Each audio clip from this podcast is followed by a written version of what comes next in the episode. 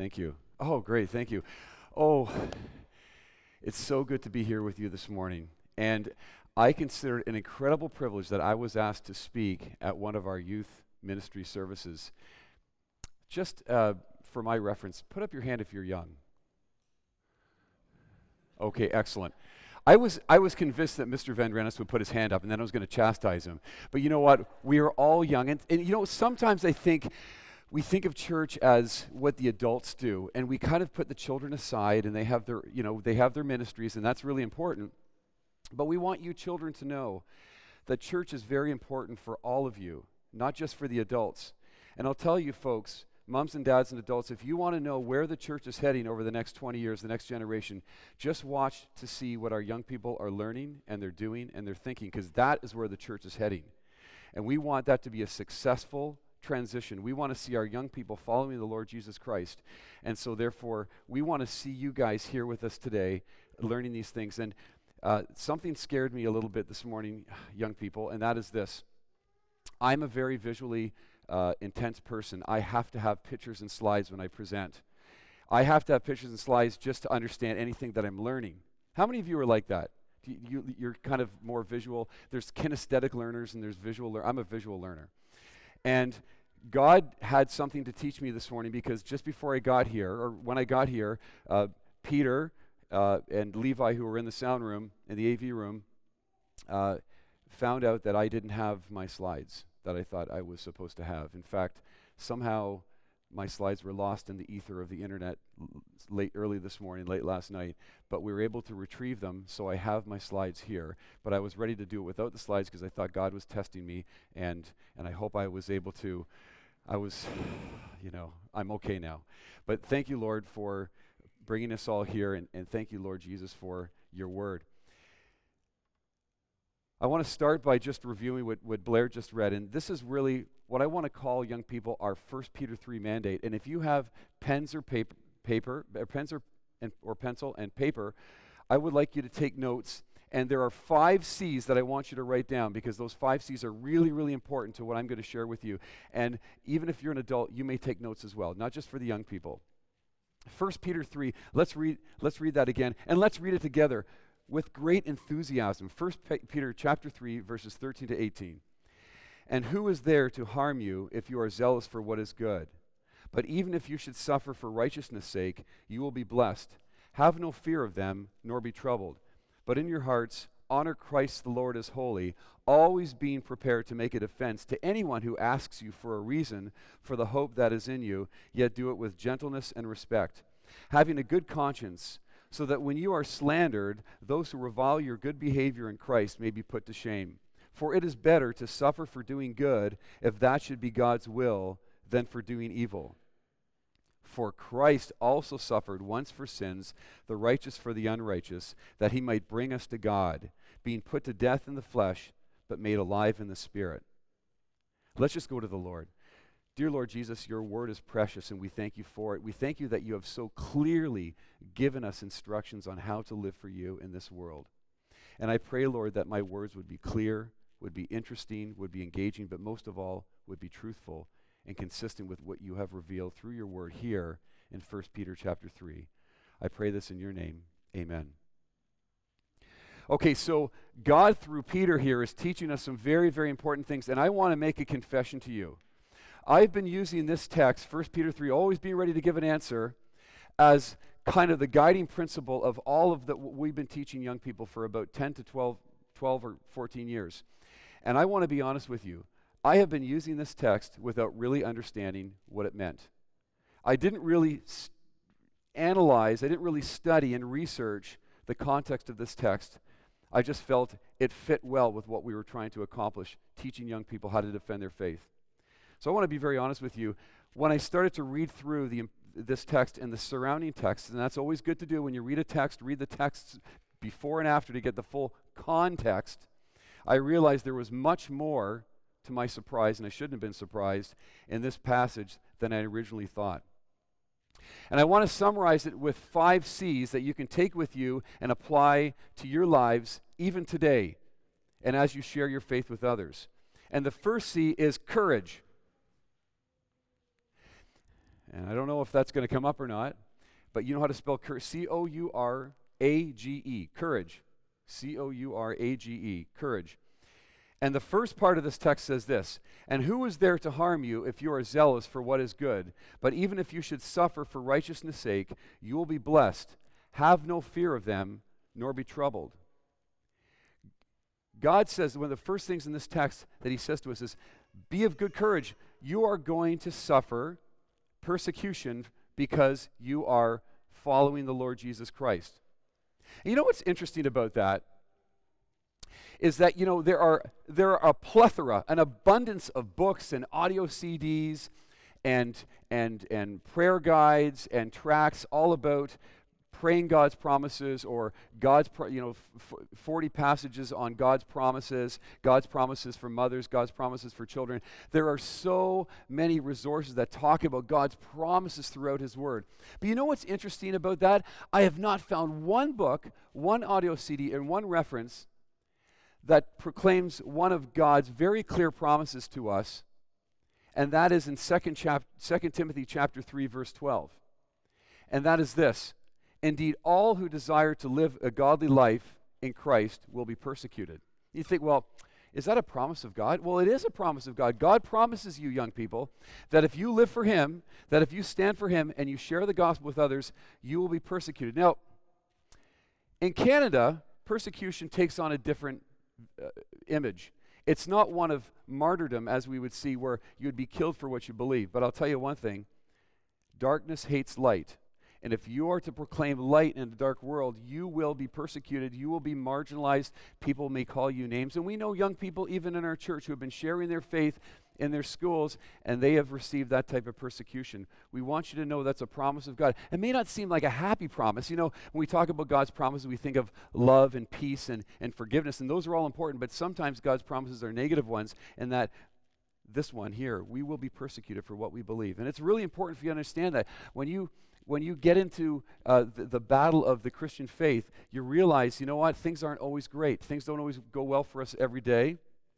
My slide presentation didn't go well for me this morning. But that's not persecution, that's just God teaching me. But I want you to know that you will face opposition if you're staying for the Lord. But you know what's wonderful? If you face opposition for doing what is good, take heart, be encouraged. That's a good thing. God is taking you to a, a deeper relationship with Him. So that was the first C. What was the first C, kids? It was courage. Here's the second C consecrate. Now that's a big word. Consecrate. But in your hearts, honor Christ the Lord as holy. Another way to say that is to consecrate the Lord as holy, which means to declare as sacred.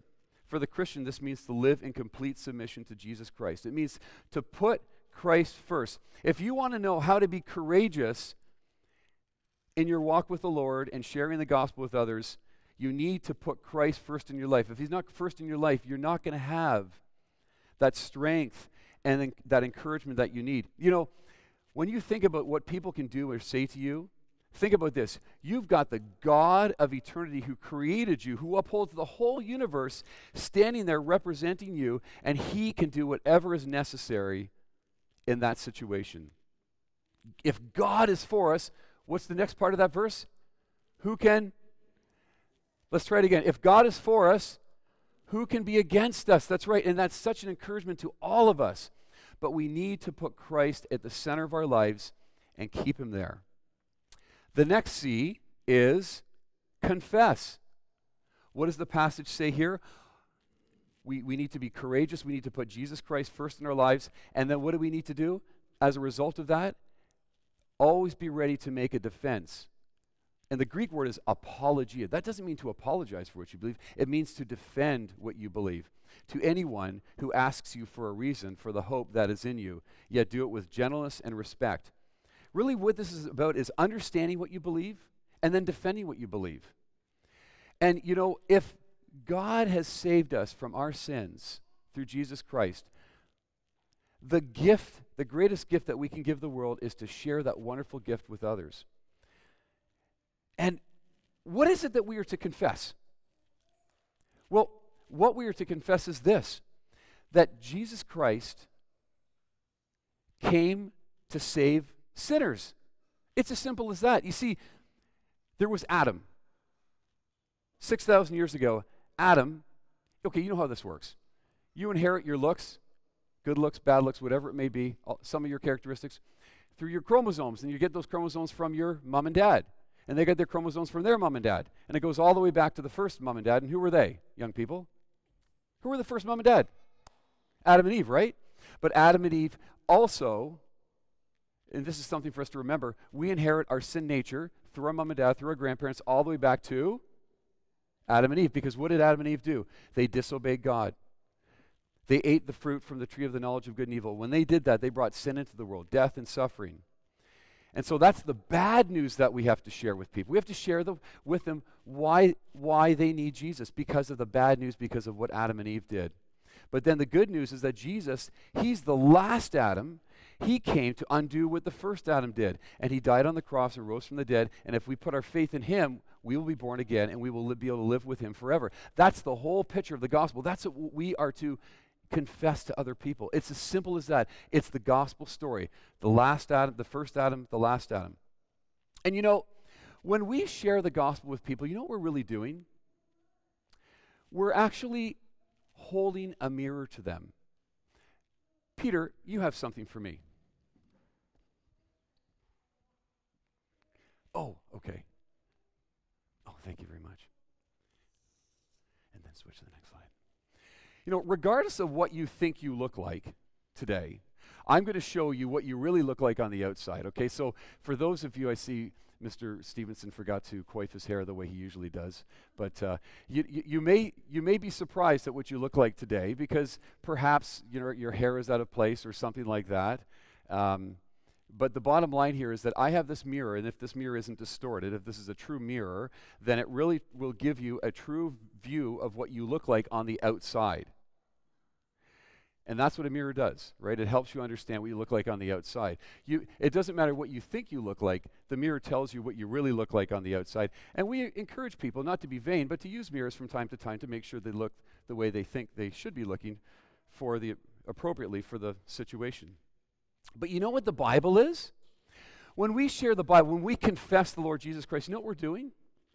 We are using our Bible to hold a mirror to that person to show them that no matter how good a person they think they are on the inside, according to God's perfect standard, the standard of Jesus Christ and the law, we are taught that, you know what?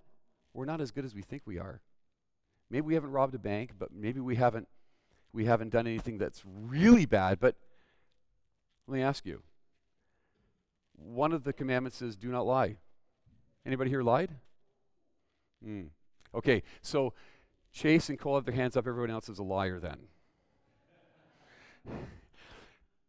How many of you have stolen something? You know, we even steal when we rob from the government. You know, how many of you have, well, I ask you to hold, put, a, put, put your hands up, committed adultery because Jesus raised the bar. He said, even if you think it, you, you've committed adultery. You know, I don't know how many, how, how you're doing. I've done, I'm doing pretty poorly up here. We've broken every one of God's laws. And you know, when we, we use the word of God to show people Jesus Christ, what we're really doing is showing them their sinfulness and we're showing them that they, under the law, they're sinners and they need a Savior to save them from their sins because all have fallen short.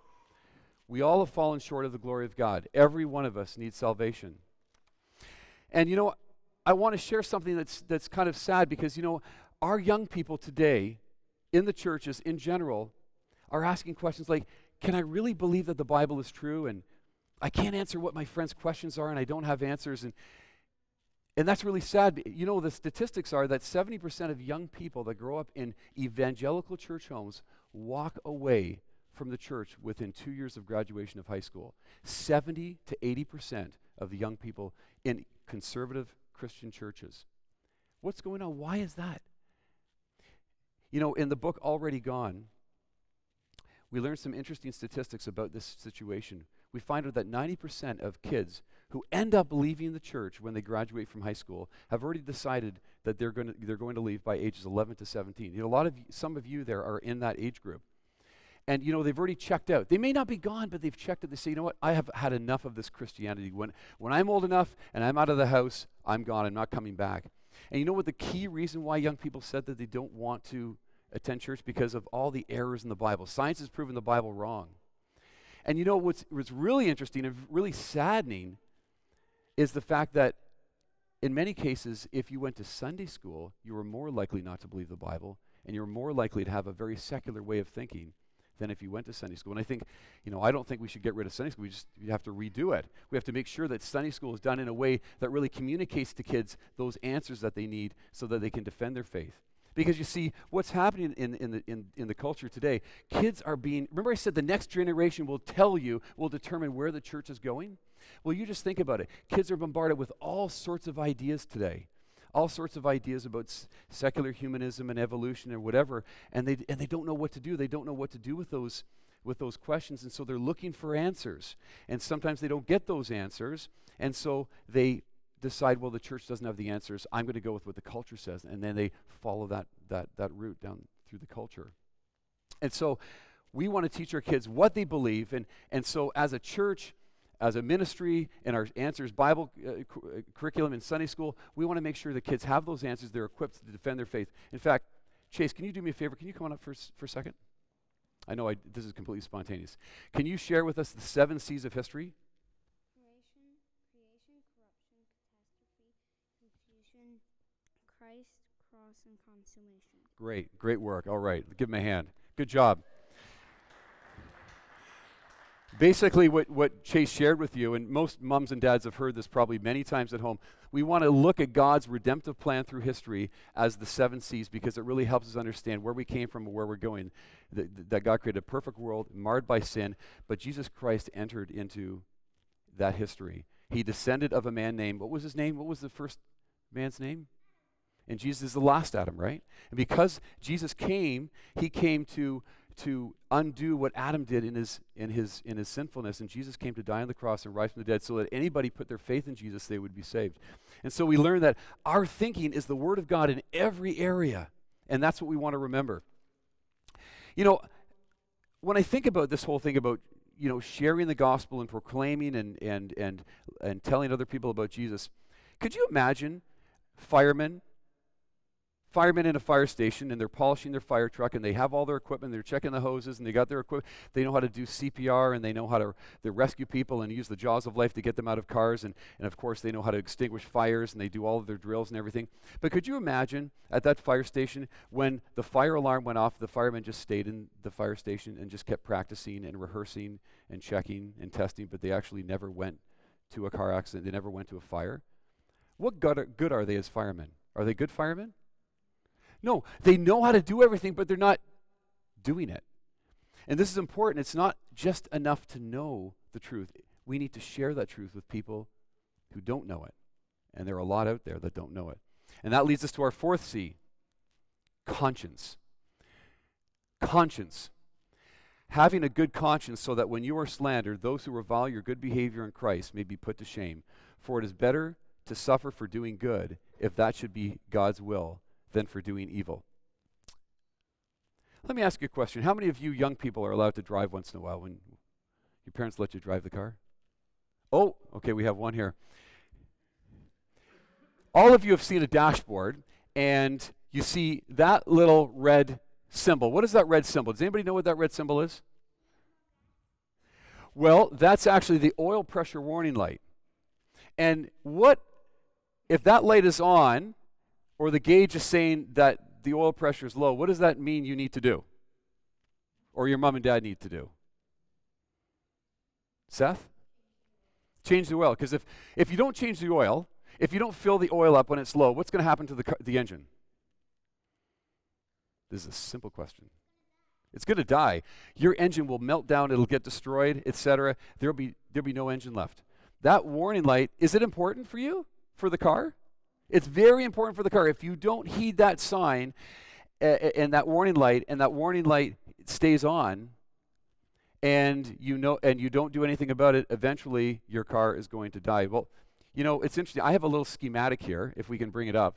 And this schematic kind of gives you an idea as to how this whole thing works. You see, you have this pressure gauge, and, and the oil pressure gauge is measuring the amount of oil pressure in the engine.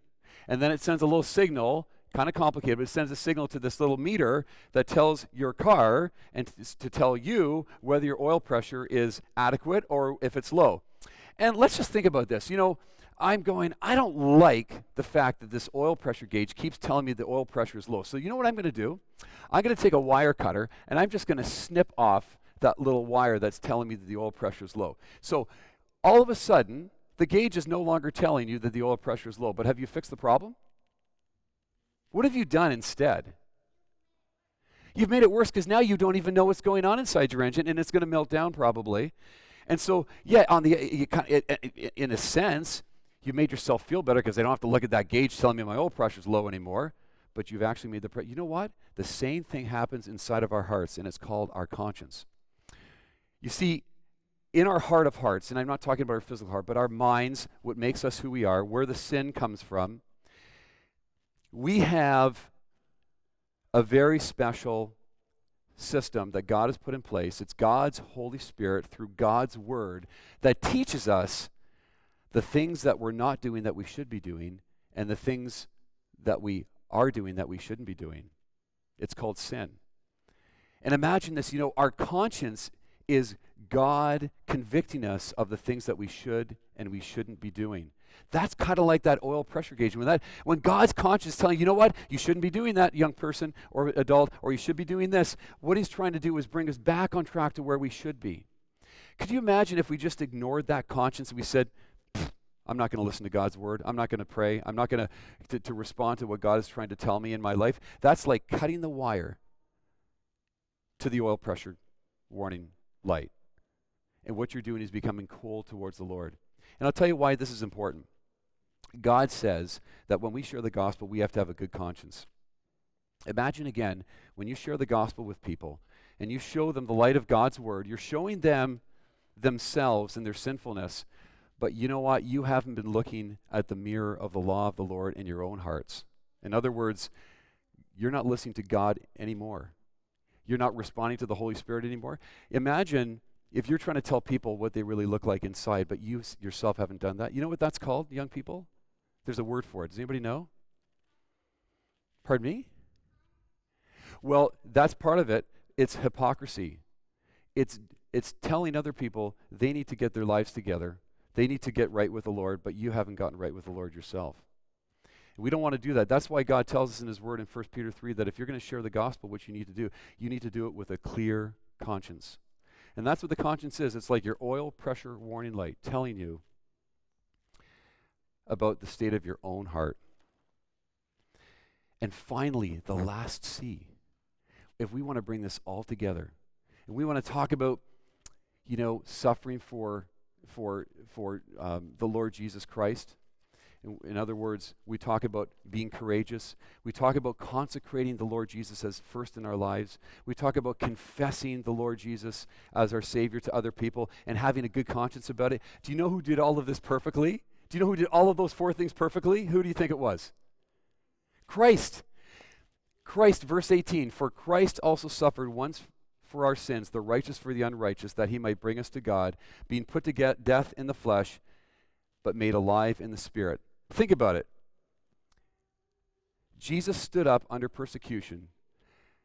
Persecution from a lot of people, even his own family and disciples.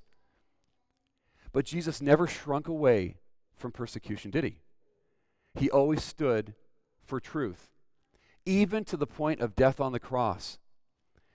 But you know, all, not only that, but he consecrated or made special his relationship with his heavenly Father. Jesus himself, being God, being the eternal God of creation, still submitted himself to his Father and spent that time with the Lord in prayer and Bible study, etc. He always put God at the center of his life. Number three, he studied the word and he boldly confessed. Jesus never shrunk away from sharing the truth of the gospel all the time. And finally, Jesus always preached with a clear conscience. You know, Jesus was perfect. I understand that.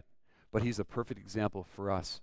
So, young people, here's my challenge to you from 1 Peter chapter 3 and the Lord. Be ready in season and out to share the gospel of the Lord Jesus Christ, to give a defense for your faith. There is great reward, but understand too, with the reward there will be persecution. You'll suffer things uh, s- such as name calling. People may look at you differently when they know that you're a Christian, but that's okay because you know what? There's no greater joy.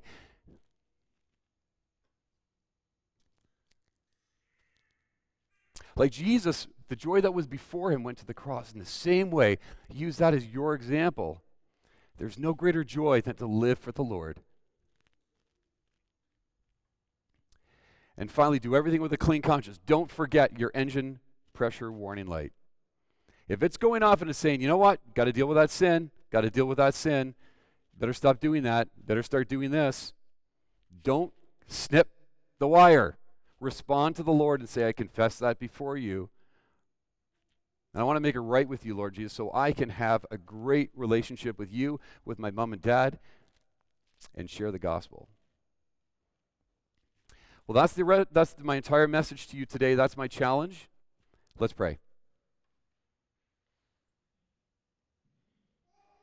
Lord, we thank you that your word speaks so clearly to us. We thank you for the Lord Jesus Christ, who so clearly displayed courage, who consecrated his Father as central in his life, who never shrunk away from confessing the Lord, the gospel of the Lord Jesus Christ, and finally, Lord, that you did everything with a clear conscience. I pray that for our young people today, I pray for our adults, Lord. May we take this message seriously that you have given us from your word. In your name I pray. Amen.